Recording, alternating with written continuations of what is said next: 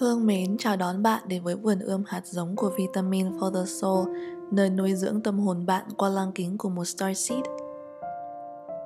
Từ ngày còn bé, ta luôn được dạy dỗ để sống tử tế, hào hiệp, có hàng trăm nghìn cách để sống tử tế và ta còn có những nguyên tắc trong gia đình, trong trường học và ở cả trong xã hội mà chúng ta đều coi đó là những chuẩn mực đạo đức và tuân theo ta coi nó như một chiếc cột trụ vững chắc trong tâm mình, để cho con thuyền ta dù có đi về hướng nào cũng sẽ không bị cản trở bởi sóng biển hay gió lớn.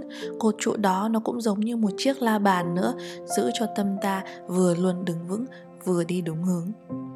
Mình tin là sâu thẳm ở bên trong, ta luôn biết mình nên sống là một người có trái tim ấm áp. Dù là người gai góc nhất, trái tim chúng ta đều chung một nhịp đập để duy trì và lan tỏa tình yêu thương đó bạn có nhớ cảm giác khi bạn thể hiện ra sự tử tế với một người là như thế nào không? Cái cảm giác khi ta đi hiến máu, khi ta quyên tặng được vài quyển sách có giá trị, khi ta nhắc người đi đường gạt chân chống xe lên, vân vân. Hay ngược lại đi, bạn có nhớ cảm giác khi ta được nhận lại sự tử tế từ người khác là như thế nào không? Cái cảm giác khi được người khác sách dùng túi đồ nặng, khi được người khác trả lại món đồ bạn để quên, khi nhận được 5.000 tiền gửi xe từ một người lạ, vân vân những cảm giác đó như thế nào? Mình tin là bạn vẫn còn nhớ. Chắc hẳn là ta đều cảm thấy ấm lòng khi nghĩ lại về những tình huống đầy sự tử tế và dễ thương này. Hình dung khi ta đang xem một bộ phim, có phải là ta luôn đứng về phe người tốt, ta luôn cổ vũ cho những điều đúng đắn và tốt đẹp, và ta lên án hay ghét bỏ những kẻ phản diện?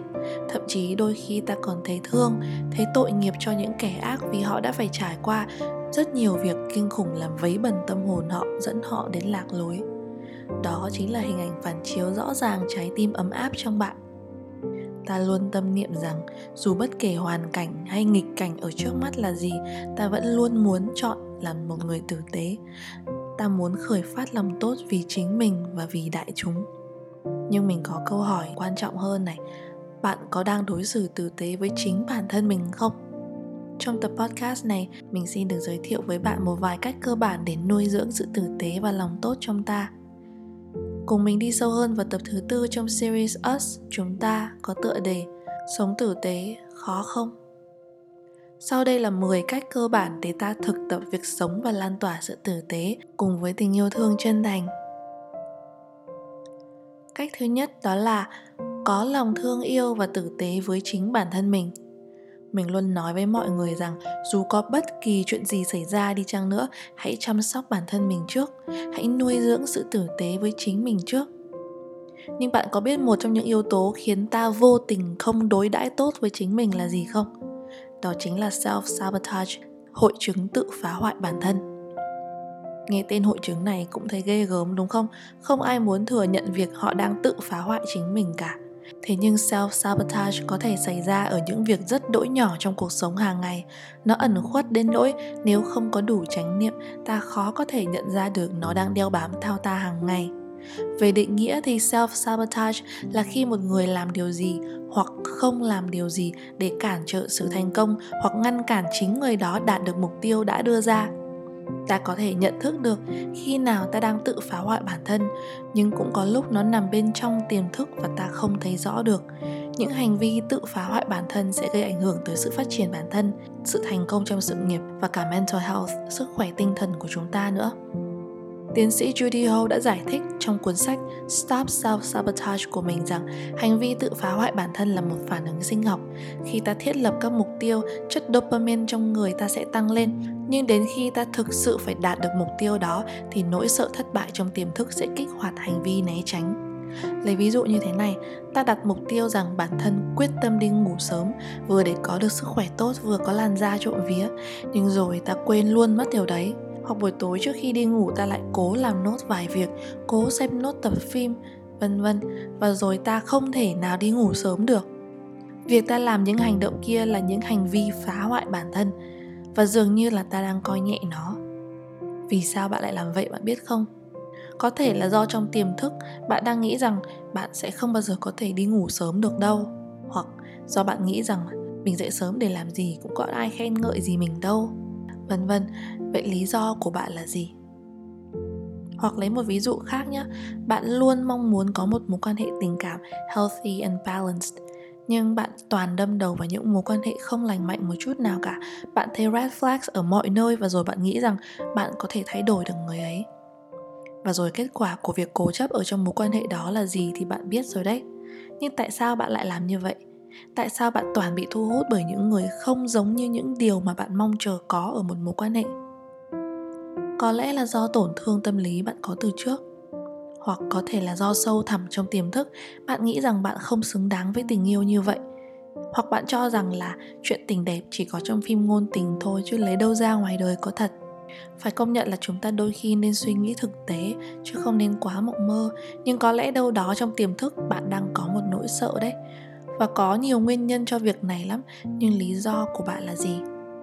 Nhưng trước khi tìm về lý do, hãy biết nhận diện khi nào ta đang có hành vi tự phá hoại bản thân. Hãy sử dụng mẫu câu sau đây để nhận diện ra nó nhé. Mình muốn đạt được mục tiêu 3 chấm, nhưng mình liên tục thực hiện hành vi 3 chấm. Và từ mẫu câu này, hãy lần theo dấu vết của mình và tìm xem tại sao bạn lại làm như vậy. Hãy đào nó càng sâu càng tốt khi bạn biết nguyên nhân là gì rồi, bạn có thể dễ dàng chuyển hóa để nó không gây cản trở con đường phát triển của bản thân bạn nữa tất nhiên, chúng ta có thể vừa kết hợp tìm nguyên nhân tại sao ta lại self sabotage đồng thời dừng những hành vi này lại. Có năm cách cơ bản để chúng ta dừng self sabotage thứ nhất là phát triển việc tự nhận thức self awareness đây là cách mình vừa nói tới. Việc ta nhận thức hay hiểu rõ về bản thân mình chính là bước quan trọng trong việc tìm hiểu ra ta có đang thực hiện hành vi self sabotage hay không. Ta đã thực hiện hành vi nào để ngăn cản ta đạt được mục tiêu và tại sao ta lại làm như vậy? Nếu cách đầu tiên hơi khó khăn thì ta có thể sử dụng cách thứ hai, đó là viết nhật ký. Tương tự những bước như trên, hãy viết ra những hành vi self-sabotage của bạn và vì sao bạn lại làm như vậy. Cách thứ ba là hãy lập kế hoạch và thực hiện nó. Hãy bắt đầu bằng những kế hoạch nhỏ thôi và thực sự cam kết với việc thực hiện kế hoạch đó. Dần rồi hãy lập các kế hoạch lớn hơn, hãy tạo cho bản thân bạn tính tự giác và tính kỷ luật tự thân cao cách thứ tư là hãy chú tâm vào việc bạn đang làm, tức là hãy có chánh niệm trong khi thực hiện các hoạt động để hoàn thành mục tiêu. Có thể bắt đầu bằng việc tập ngồi, hít thở sâu hoặc ngồi thiền để bản thân bạn thực sự có mặt ở giây phút hiện tại. Việc này giúp chúng ta có năng lực nhận diện rõ ra những khuôn mẫu hành vi phá hoại bản thân trong mình thậm chí, hãy có chánh niệm khi nỗi sợ thất bại của bạn nổi dậy để kịp thời ôm ấp và chuyển hóa nó, để nó không lớn dần lên và phá hoại ta hay ngăn cản ta đạt được mục tiêu. Về cách này, hãy lắng nghe tập podcast có mặt ở hiện tại của mình để hiểu rõ hơn nhé. Cách thứ năm là hãy nói ra việc nói ra với người khác rằng mình đang có hành vi self sabotage đôi khi thật xấu hổ và đáng sợ. Nhưng việc tránh né người khác biết được sự bất an, insecurities và sự dễ tổn thương, vulnerability trong ta cũng là hành vi self sabotage đó. Hãy tìm đến một người bạn tin cậy, một người khiến bạn có cảm giác an toàn và tâm sự ra những điều đó. Khi nói ra những điều bạn đang sợ, bạn sẽ tự dưng thấy là à thật ra nó cũng không đáng sợ đến nỗi vậy việc chăm sóc chính mình góp phần xây dựng sự tử tế. Cách thứ hai, đó là ta chủ động lan tỏa sự tử tế đi trước. Bạn biết không, người can đảm nhất chính là người luôn luôn sẵn sàng sống tử tế với đầy lòng yêu thương, với một thế giới mà không có nhiều sự tử tế đến với họ nhưng mà tự dưng mà ta có được lòng can đảm đó để đối xử tử tế với tất cả mọi người luôn được chắc. Nếu như có một cái công tắc mà chỉ cần bật lên là ta sống tử tế, thì trái đất này đâu có mang đến cho linh hồn ta nhiều bài học khó khăn để ta phát triển được. Việc sống tử tế cần sự kiên trì luyện tập rất nhiều. Nó giống như việc ta đi tập gym mỗi ngày vậy. Cứ sau mỗi buổi tập ta nhìn vào gương và không thấy điều gì khác biệt so với lúc ta mới đến đây. Nhưng một thời gian sau ta sẽ thấy sự thay đổi rõ rệt ở thể trạng vậy nên, khi ta mới thực hành việc khởi phát tình yêu thương trong ta tới những người xung quanh, ta cũng nên dần dần khởi phát nó ra từng chút từng chút một. Sự tử tế luôn có hai chiều, là cho đi và nhận lại. Thậm chí nó còn có tính tuần hoàn nữa, có nghĩa là lúc ta đang cho đi sự tử tế, thì ta yên tâm rằng ta sẽ nhận lại được điều tương xứng. Có bao giờ bạn từng nghĩ rằng là điều tốt đẹp này là một sự đáp lại lòng tốt đến từ người đó ở một kiếp nào đấy trước đây không?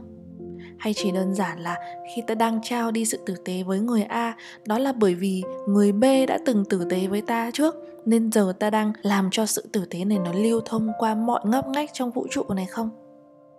Sự tử tế theo mình đến từ lòng thương và có ba mức độ của lòng thương. Mức độ thứ nhất là empathy, tiếng Việt dịch ra là sự đồng cảm và thấu cảm.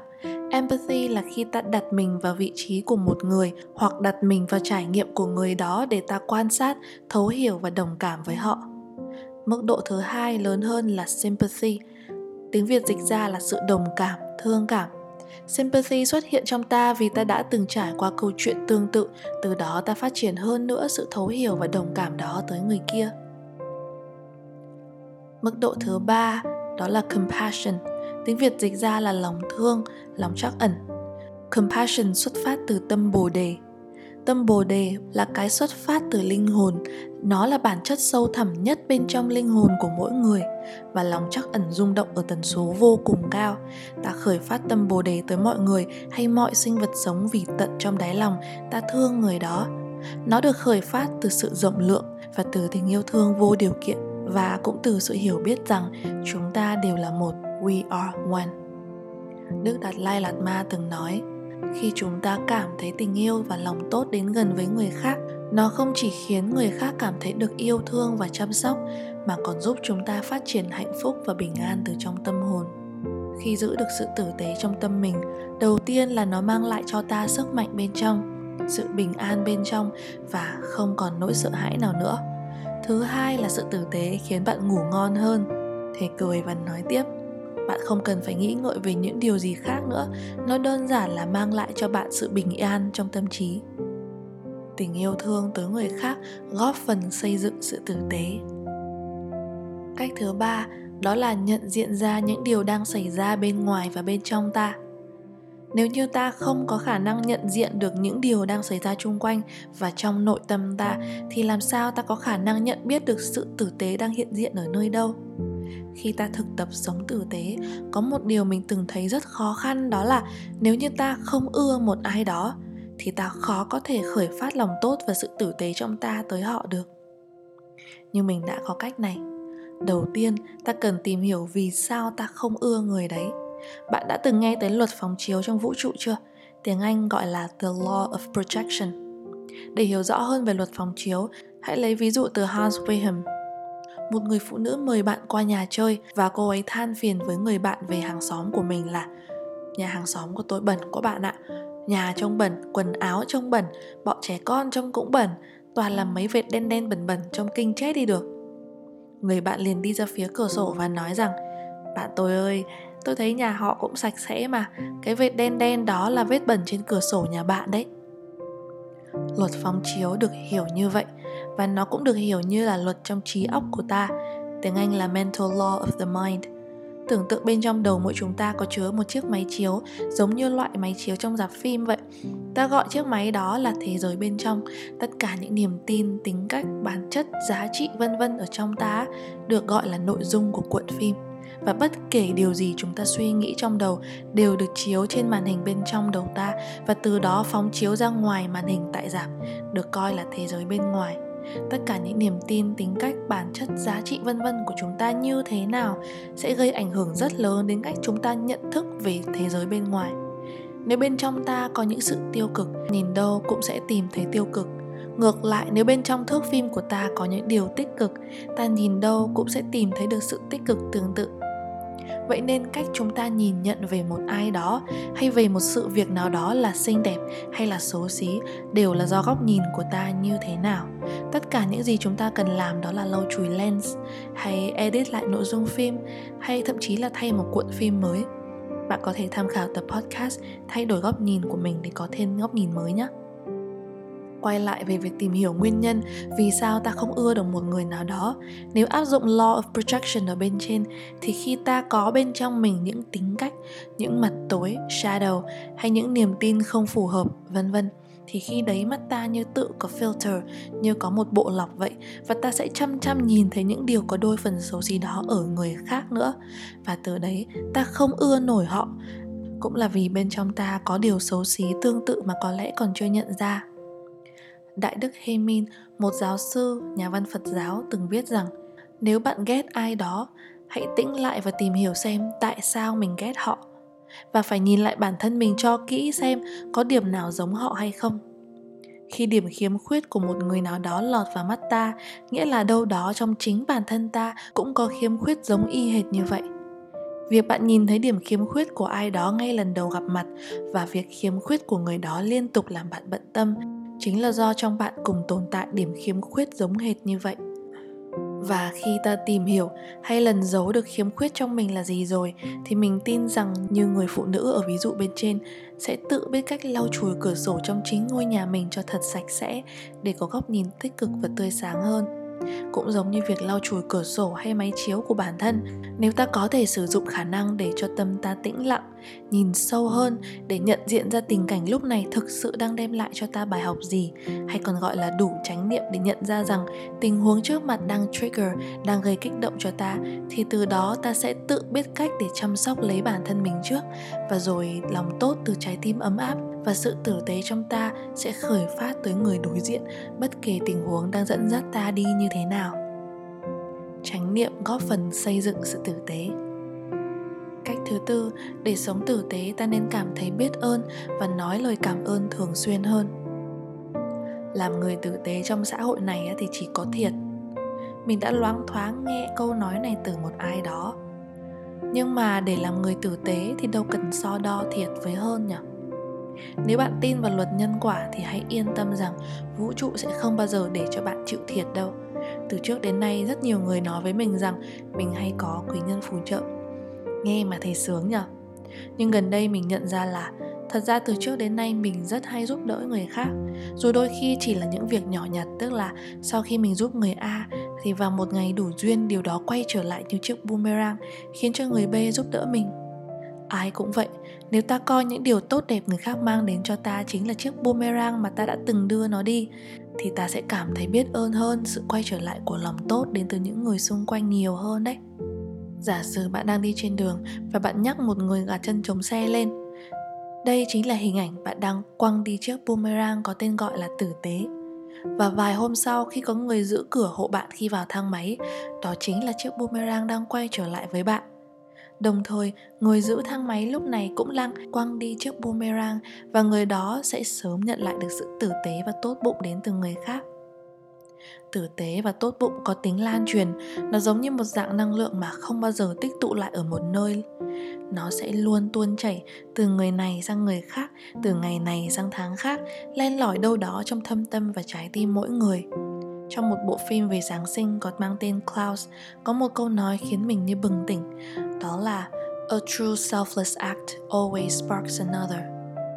Một hành động hào hiệp không màng tới lợi ích cá nhân luôn lóe lên tia sáng trong người khác. Vậy nên, hãy luôn cảm thấy biết ơn sâu sắc những điều người khác đã giúp đỡ ta, dù chỉ là những việc nhỏ, dù người đó có là ai hay dù cách thức giúp đỡ lúc đó có ra sao tuy nhiên, mình nói như vậy không phải để hướng bạn tới việc hãy cố tình làm điều tốt để mong cầu nhận lại được điều tương tự. Làm như vậy là ta đang có tính toán. Dòng nước mang tên sự tử tế chảy trong bạn sẽ không còn tinh khiết nữa. Cũng như đừng gây dựng lòng tốt và sự tử tế tới người khác để dĩ hòa vi quý, nhưng sau lưng lại không thực sự cảm thấy muốn đối xử tốt với họ như vậy. Những điều thảo mai cũng không giúp nuôi dưỡng sự tử tế thực sự trong bạn và cũng đừng cố gồng mình lên làm người tốt vì muốn làm hài lòng người khác.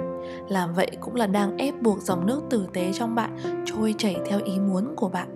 Kiểm soát dòng nước đó cũng không phải là cách tốt để xây dựng sự tử tế thực sự trong bạn. Hãy nghe tập hội chứng người tốt của mình để hiểu rõ hơn về vấn đề này nhé. Bạn biết không, thực ra từ trước khi bạn lan tỏa đi sự tử tế tới người khác, thì những điều tử tế đã và đang hiện thân ngay trước mắt bạn rồi đấy. Mỗi sáng thức giấc khi còn đang ngái ngủ, hãy thử ngồi dậy và liếc nhìn xung quanh phòng bạn mà xem. Mặt trời đang ló dạng, tỏa những tia nắng ấm áp chiếu vào trong căn phòng bạn. Cảm ơn ông mặt trời. Bạn vẫn có đủ không khí để hít thở đúng không? Cảm ơn không khí và cây xanh. Gia đình bạn vẫn có đầy đủ tiện nghi để sinh hoạt. Cảm ơn bố mẹ, cảm ơn người vợ, người chồng hay cảm ơn nguồn thu nhập mà bạn đang kiếm được bữa ăn của bạn vẫn mang lại cho bạn đủ chất dinh dưỡng, đúng không? Cảm ơn đầu bếp, cảm ơn người đã nấu ăn cho bạn. Cảm ơn cả những người nông dân, bạn bè, đồng nghiệp, khách hàng hay các mối quan hệ khác của bạn. Họ vẫn đang duy trì cuộc sống với đầy sự tử tế và lòng tốt hướng tới bạn, hay kể cả những người đã cho bạn nhiều bài học cay đắng. Cảm ơn mọi người. Hôm nay bạn thấy cảm ơn vì điều gì? À và đừng quên, ta cần nói lời cảm ơn tới những người đã giúp đỡ bạn nữa nhé. Sự giúp đỡ ở đây có thể đến vào lúc ta đang gặp khó khăn, họ giúp đỡ ta, hoặc nó có thể đến từ những việc trông có vẻ hiển nhiên. Ví dụ như khi bạn phục vụ mang đồ ăn tới bàn, khi bác bảo vệ đưa cho chúng ta vé xe, hay khi người bạn đã ngồi cạnh lắng nghe ta tâm sự nhiều điều, vân vân. Hãy nói ra lời cảm ơn họ thật ra sự tử tế được thể hiện qua những hành động rất tinh tế và đôi khi cần ta nhìn rõ ra nó để thấy được rằng có những người họ đối xử với ta tử tế không hẳn là do đó là một phần của công việc hay đó là trách nhiệm của họ, mà là do họ chọn đối xử tử tế với bạn. Vì thế, câu cảm ơn là cần thiết được nói ra. Lòng biết ơn góp phần xây dựng sự tử tế. Cách thứ năm để nuôi dưỡng sự tử tế, ta nên học cách lắng nghe và thấu hiểu. Lắng nghe là điều tưởng chừng ta thực hiện nó hàng ngày, nhưng thực chất có đôi khi ta không thực sự lắng nghe và cũng như quên mất không gói ghém tình yêu thương vào trong việc lắng nghe người đối diện. Lắng nghe thì không khó, nhưng lắng nghe với từng yêu thương mới cần ta thực tập để nuôi dưỡng sự tử tế trong ta. Về điều này, hãy lắng nghe tập podcast mang tên lắng nghe với tình yêu thương của mình để hiểu rõ hơn nhé nhưng cũng có những trường hợp chéo ngoe hơn, đó là khi có một người dù họ không phản chiếu những khiếm khuyết trong ta, nhưng họ vẫn làm ta nổi giận. Có thể là do họ không làm xong việc như đã hứa. Họ nói dối ta, vân vân. Thì ta nên làm gì để khởi phát sự tử tế tới họ được cơ chứ?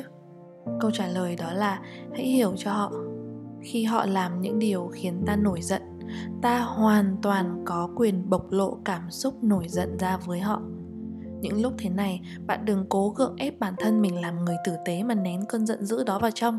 Điều này làm phản tác dụng của lòng tử tế gấp đôi đấy. Thay vào đó, hãy thử làm cách như mình vẫn hay làm. Đó là trước khi lash out, trước khi mình xả cơn giận vào người đó, mình hay nhầm trong đầu câu này. Be kind to people. You don't know what they've been through. Hãy tử tế với mọi người nhé mình đâu biết được rằng là họ đã trải qua những điều gì đâu and let them have the benefit of the doubt if it's possible. Nếu được thì hãy nhắm mắt cho qua một lần thôi. Khi họ làm điều gì không đúng, thay vì phản ứng lại một cách gay gắt tới họ, ta bình tĩnh lại. Thì đó chính là lúc ta kêu gọi lòng bao dung và lòng trắc ẩn lên trên và sử dụng lòng tử tế này để nói chuyện với người đối diện mọi chuyện sau đó sẽ diễn ra nhẹ nhàng hơn. Bạn có công nhận rằng so với việc mắng quát hay la hét vào đối phương thì bình tĩnh nói chuyện để giải quyết vấn đề là cách giải quyết hữu hiệu hơn không? Mong rằng chúng ta đều có thể gói ghém tình yêu thương vào trong mọi hoạt động trong cuộc sống thường nhật. Sự lắng nghe và thấu hiểu góp phần xây dựng sự tử tế. Cách thứ sáu để sống tử tế đó chính là ta hãy tránh đánh giá bản thân mình và người khác thay vì yêu thương bản thân và đặt sự hạnh phúc và bình an của bản thân ta lên làm ưu tiên, ta lại có những hành vi đánh giá và chỉ trích chính mình, nhất là những ai có tính cầu toàn. Hãy dừng lại một chút và nhìn xung quanh mà xem, mọi thứ vẫn đang ổn mà. Đừng đánh giá khắt khe rằng ta làm tốt hay chưa. Đừng đổ lỗi cho bản thân, cũng như đừng để peer pressure, áp lực đồng trang lứa đánh lừa rằng bạn cần có được những thứ mà người khác đang có những điều tiêu cực đó, hãy gạt nó đi. Thay vào đó, hãy thử có self compassion lòng trắc ẩn và tình yêu thương tới chính bản thân mình. Hãy thử gửi gắm tình yêu thương vô điều kiện tới bản thân và chăm sóc thân tâm trí, mind, body, spirit của chính chúng ta. Có một bài tập mình hay khuyên bạn bè đó là hãy thử đứng trước gương và nhìn ngắm bản thân. Trong vài phút đó, hãy coi như hình ảnh trong gương kia là một người bạn thân của ta lúc người ấy vui hãy vui vẻ cùng người ấy, lúc người ấy buồn hãy an ủi người ấy khi người ấy cần lời khuyên, một cách khách quan nhất hãy khuyên nhủ người ấy khi người ấy cảm thấy cô đơn, hãy ở bên cạnh người ấy khi người ấy cảm thấy bản thân như một kẻ thất bại, hãy động viên người ấy vân vân. Hãy thử thực tập việc này có gương hoặc không cần gương. Nhưng điều quan trọng ở bài tập này đó chính là hãy khởi phát tình yêu thương và lòng trắc ẩn tới chính bạn trước. Bạn thực sự xứng đáng với tình yêu thương vô điều kiện này. Lòng trắc ẩn và thương cảm góp phần xây dựng sự tử tế. Và tất nhiên, việc đánh giá người khác cũng không có lợi ích gì cho việc nuôi dưỡng lòng tử tế trong chúng ta cả. Trừ khi công việc của bạn là phải đánh giá hay làm ban giám khảo, mình mong rằng bạn đang làm việc này một cách khách quan với đầy sự tử tế ở trong đó một lần nữa, bạn không thể biết được rằng người khác đang trải qua những chuyện gì. Ai cũng muốn thể hiện ra những điều tích cực và tốt đẹp ra bên ngoài. Chẳng mấy ai thể hiện ra với cả thế giới rằng họ đang gặp phải những chuyện gì phiền muộn cả.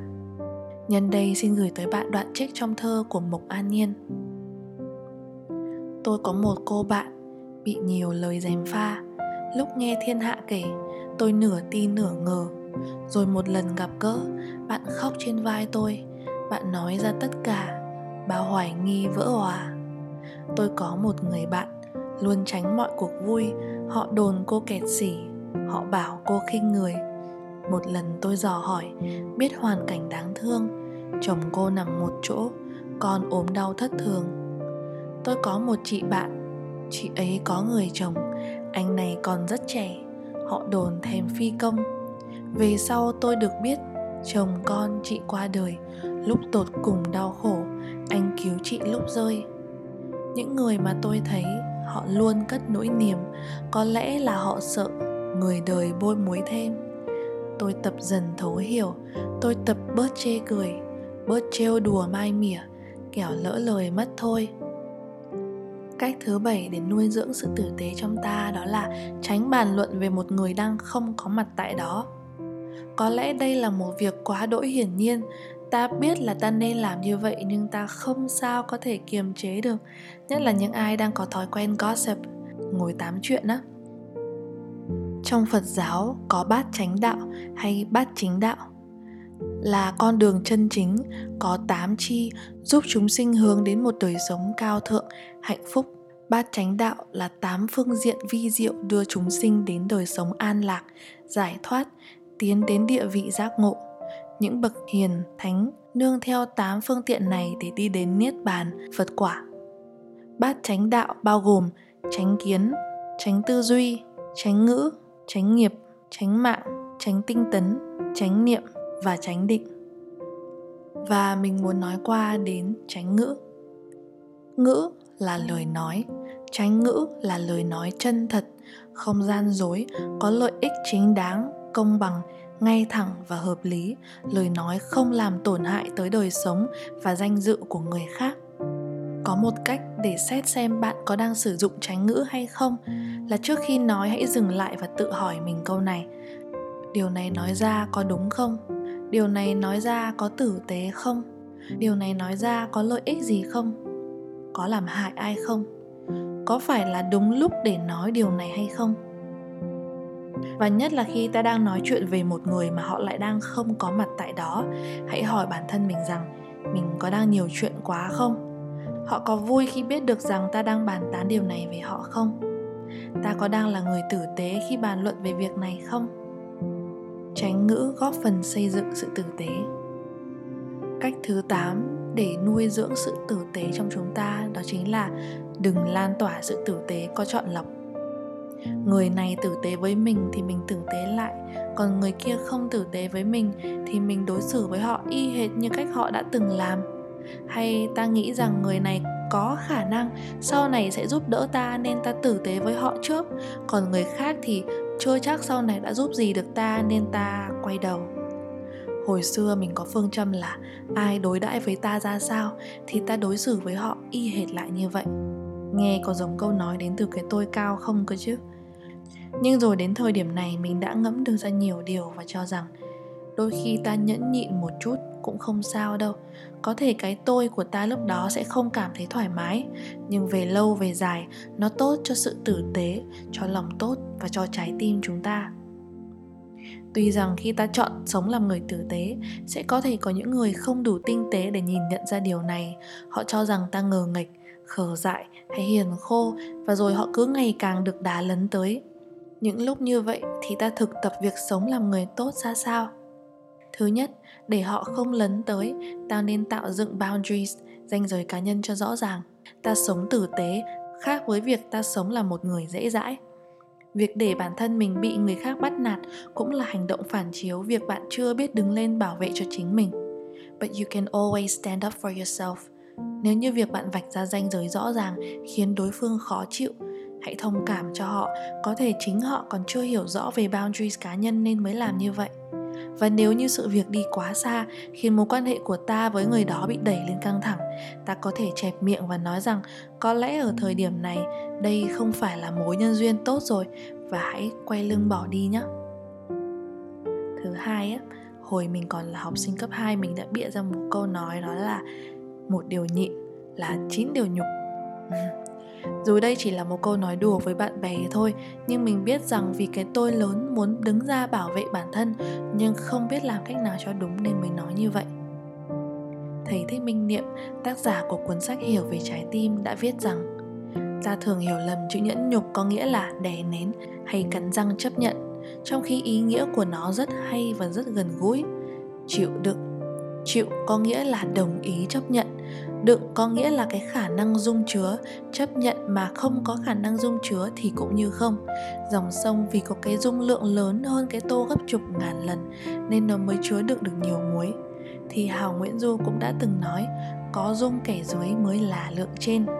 Người có khả năng dung chứa được kẻ khác, dù kẻ ấy có như thế nào cũng không bao giờ ghét bỏ hay loại trừ, thì đó mới là người lớn, người bề trên cho nên nhẫn nhục không phải là thái độ hèn nhát, mà đó là sự thực tập để mở rộng dung lượng trái tim, để chứa đựng những khó khăn lớn. Ta không thể nói tội tình gì mà mình phải nhẫn nhục. Cuộc đời không phải lúc nào cũng thuận theo ý ta đâu. Nếu ta không chuẩn bị sẵn sàng một dung lượng trái tim khá lớn, thì sẽ có lúc ta phải gục ngã trước hoàn cảnh hay đánh mất người thương vì khả năng chấp nhận quá yếu kém của mình vậy nên đừng chọn lọc ra ai là đối tượng nên nhận được sự tử tế từ mình. Đối tượng nào thì không. Như mình đã nói, thì đôi khi người can đảm nhất chính là người dám đối xử tử tế với những người không tử tế đối với họ. Sự nhẫn nhịn góp phần xây dựng sự tử tế.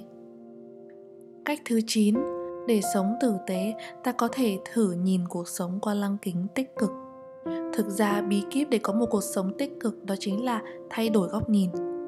Cùng một sự việc xảy ra, có người thấy nó tiêu cực và có người thấy nó tích cực.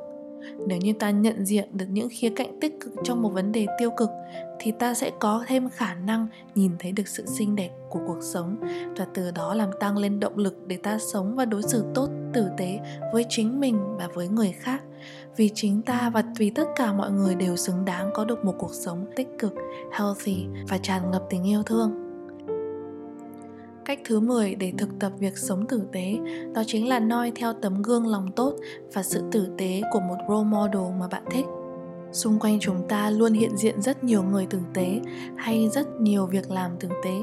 Ví dụ như ta có một cái group tên là Cháo hành miễn phí ở trên Facebook, là nơi mọi người đóng góp những mẩu chuyện đáng yêu hàng ngày tới cộng đồng và góp phần làm gia tăng sự tử tế trên toàn nước ta bạn hoàn toàn có thể chọn ra một vài tình huống mang tính ấm lòng như tô cháo hành, hoặc chọn một hình mẫu nào đó mà bạn biết rằng họ là người sống tử tế có thể đó là một người nổi tiếng một người bình thường mà bạn biết, hoặc có thể là một nhân vật trong phim hay chuyện, vân vân. Những lúc gặp khó khăn trong việc khởi phát lòng tốt và sự tử tế, hãy hỏi bản thân bạn một câu là, trong trường hợp này thì người đó sẽ làm gì? Và mình tin rằng bạn sẽ tự khắc biết câu trả lời. Và rồi dù khó khăn, hãy cố gắng noi theo hình mẫu mà bạn đã chọn nhé để sống làm người tử tế, thì cái tử tế đó đến từ tấm lòng, đến từ trái tim ta. Thầy thích minh niệm cũng từng viết rằng, điều tuyệt diệu là trái tim ta có thể mở rộng tới mức vô cùng, vô lượng tâm, không có biên giới. Tâm ta có thể ôm trọn trời đất này và cả vũ trụ nếu nó phá vỡ được ranh giới của cái tôi bé nhỏ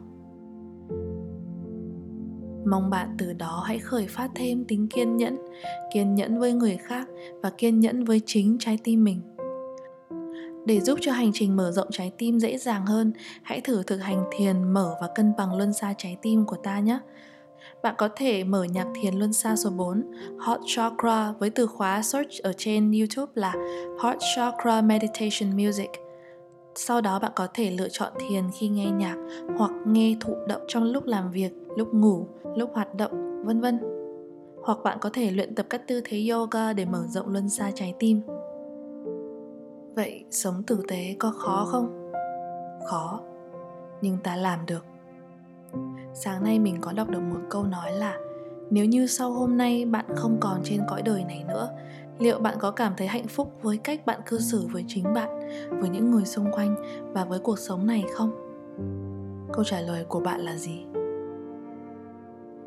Hãy cùng mình, từ giây phút này, khởi phát sự tử tế từ trái tim ấm áp đầy chân thành của ta tới chính ta, tới người thân, bạn bè và tất thảy mọi người xung quanh. Hãy cùng lấp đầy trái tim của chúng ta bằng tình yêu thương và để nó tự khắc lan truyền đi khắp mọi nơi ta tới hãy cùng lấp đầy trái tim của chúng ta bằng tình yêu thương và để nó tự khắc lan truyền đi khắp mọi nơi ta tới hãy cùng là những nhà giả kim để mọi người ta gặp gỡ mọi tình huống ta gặp phải đều biến thành tình yêu thương và sự hào hiệp tử tế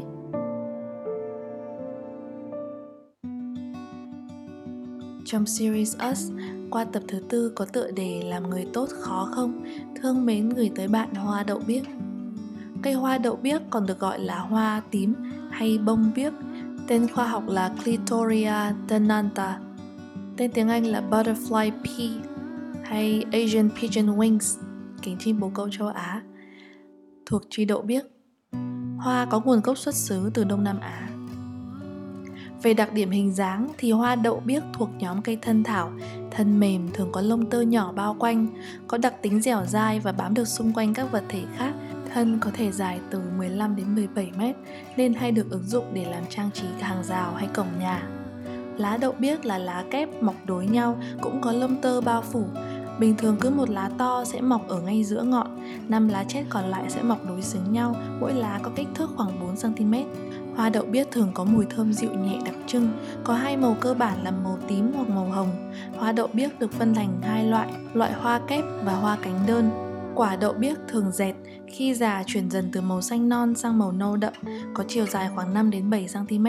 Mỗi quả bên trong đều chứa từ 7 đến 9 hạt. Hạt đậu biếc thường có màu đen tuyền, bóng và có đốm nhỏ. Cây có tốc độ sinh trưởng và phát triển khá nhanh, phù hợp ở những nơi có điều kiện nóng ẩm. Cây có tuổi thọ trung bình, dễ trồng và dễ chăm sóc nữa. Về công dụng của hoa đậu biếc thì đầu tiên là cây hoa được xem như một loại cây cảnh dùng để trang trí nhà cửa, hàng rào, cổng vào vân vân. Ngoài việc tạo cảnh quan cho ngôi nhà, làm mát mà còn giúp thanh lọc điều hòa không khí cho ngôi nhà. Ngoài ra, đậu biếc còn được dùng làm thực phẩm và thuốc đông y, Đặc biệt là tất cả các bộ phận từ rễ đến quả của hoa đậu biếc đều được ứng dụng trong cuộc sống hàng ngày, đặc biệt là có công dụng rất tốt đối với sức khỏe. Thường xuyên sử dụng hoa đậu biếc sẽ có tác dụng nhuận tràng, lợi tiểu, điều hòa máu trong cơ thể và làm dịu vết thương. Hoa đậu biếc còn giúp làm ổn định lượng đường trong máu. Các nghiên cứu chỉ ra rằng hoa có thể làm giảm nguy cơ mắc bệnh tiểu đường và các triệu chứng liên quan. Vài nghiên cứu trong ống nghiệm chỉ ra rằng hoa đậu biếc có khả năng hỗ trợ cho việc giảm cân, Cụ thể là chiết xuất từ hoa có thể làm chậm quá trình hình thành các tế bào mỡ. Vài nghiên cứu khác cũng chỉ ra rằng chất ở trong hoa có thể ngăn chặn sự tổng hợp các tế bào mỡ trong cơ thể. Đồng thời, các khoáng chất trong hoa đậu biếc cũng có công dụng ngăn ngừa các yếu tố gây ung thư. Hoa đậu biếc cũng được điều chế làm các sản phẩm làm đẹp. Theo một nghiên cứu vào năm 2021, chiết xuất hạt đậu biếc có thể làm tăng độ ẩm cho da của bạn lên đến 70% trong một giờ sau khi bôi. Và một nghiên cứu năm 2012 cho thấy chiết xuất hạt đậu biếc hiệu quả hơn trong việc thúc đẩy sự phát triển của tóc so với minoxidil, một sản phẩm phổ biến được sử dụng để điều trị rụng tóc. Trong ẩm thực, người ta dùng hoa đậu biếc để làm phẩm màu, dùng để đồ xôi, làm bánh, pha chế các loại trà. Để pha trà hoa đậu biếc, hay còn được gọi là blue tea, bạn chỉ cần cho một thìa cà phê, teaspoon, tương đương với 4 gam hoa khô vào một cốc với 240ml nước nóng để trà ngấm trong 10 đến 15 phút trước khi lọc bỏ hoa khô, thưởng thức nóng hoặc là dùng kèm đá cũng được. Bạn cũng có thể thêm một chút nước cốt chanh vàng hoặc chanh xanh hoặc mật ong để làm dậy thêm hương vị. Tính axit ở trong các loại trái cây họ cam quýt cũng có thể làm cho đồ uống chuyển sang màu tím đậm. ở Việt Nam, nếu nhắc đến ý nghĩa hoa đậu biếc thì có lẽ là không nhiều người biết tới. Hoa đậu biếc không những đẹp bởi vẻ ngoài cuốn hút của nó mà bản thân loài hoa này cũng có ý nghĩa vô cùng sâu sắc. Hoa là đại diện của vẻ đẹp nền nã, duyên dáng, e thẹn, niềm vui, hạnh phúc từ trong cuộc sống. Ngoài ra hoa đậu biếc còn có ý nghĩa cho sự cởi mở, hòa đồng, dễ gần, lúc nào cũng được mọi người yêu quý và đáng tin cậy. Các tài liệu truyền thống cho rằng cây hoa đậu biếc được cai trị bởi hành tinh Venus và kết nối với nguyên tố nước. Điều này mang lại cho nó các thuộc tính như tình yêu, cảm xúc, sự thanh thản và sự bảo vệ. Ở Ấn Độ, chúng được gọi là hoa Aparajita, được đặt theo tên nữ thần Hindu. Tên của cô ấy có nghĩa là một người không thể bị chinh phục hoặc bị đánh bại, mang lại cho họ một yếu tố tinh thần của sức mạnh bên trong, sự kiên trì và chiến thắng. Người ta nói rằng Shiva và Vishnu cũng đặc biệt thích những bông hoa này vì chúng là một lễ vật thích hợp cho lễ puja hàng ngày. Sự biến đổi, transformation, cũng là một tính chất tràn đầy năng lượng của loài hoa này. Được đặt tên là Butterfly Pea, nó được liên kết với loài bướm và là biểu tượng của linh hồn bên trong và sự biến đổi sâu sắc bên trong tâm hồn. Ngoài ra, một ý nghĩa biểu tượng cũng như sức mạnh mà hoa mang lại đó là feminine power, sức mạnh của tính nữ. Bên trong mỗi chúng ta bất kể là ta đang mang giới tính gì đều có tính nam và tính nữ. Nên đây sẽ là một loài hoa giúp chúng ta kết nối cân bằng và nuôi dưỡng tính nữ trong ta. Nếu có một tính nữ lành mạnh healthy feminine energy là khi chúng ta sở hữu một vài tố chất như sau. Ta dễ dàng cảm thấy bình tĩnh ta giỏi tự chăm sóc bản thân và người khác ta dễ dàng trong việc tìm thấy nguồn cảm hứng sáng tạo. Ta có kỹ năng giao tiếp tốt. Ta đặt sự ưu tiên cho cảm xúc. Ta có thể đánh giá mà vượt qua cả việc sử dụng lý trí. Và quan trọng là ta có khả năng đồng cảm. Việc có một tính nữ lành mạnh bên trong giúp chúng ta dễ dàng khởi phát lòng tốt, sự tử tế và cả lòng chắc ẩn trong ta ra tới những người xung quanh. Không một ai là không có tình yêu thương bên trong cả ai ai cũng được sinh ra từ tình yêu. Ai ai cũng được nuôi dưỡng hay sống trong tình yêu thương, dù là mỗi người mỗi cảnh. Nhưng mình tin rằng love is always in the air. Tình yêu luôn bao quanh chúng ta vì nó vốn ở bên trong ta. Thực tập việc khởi phát sự tử tế không dễ dàng. Nó không phải là một điều mà chỉ cần qua một đêm là ta có thể làm ngay được nhưng nếu cứ tiếp tục chọn sống tử tế, mình tin rằng tính lan truyền của lòng tốt sẽ phát tán đi rộng khắp và nó lan tỏa đi rộng hơn bạn nghĩ rất nhiều. Dù chỉ thông qua một hành động nhỏ mà ta nghĩ rằng nó chẳng đáng là bao.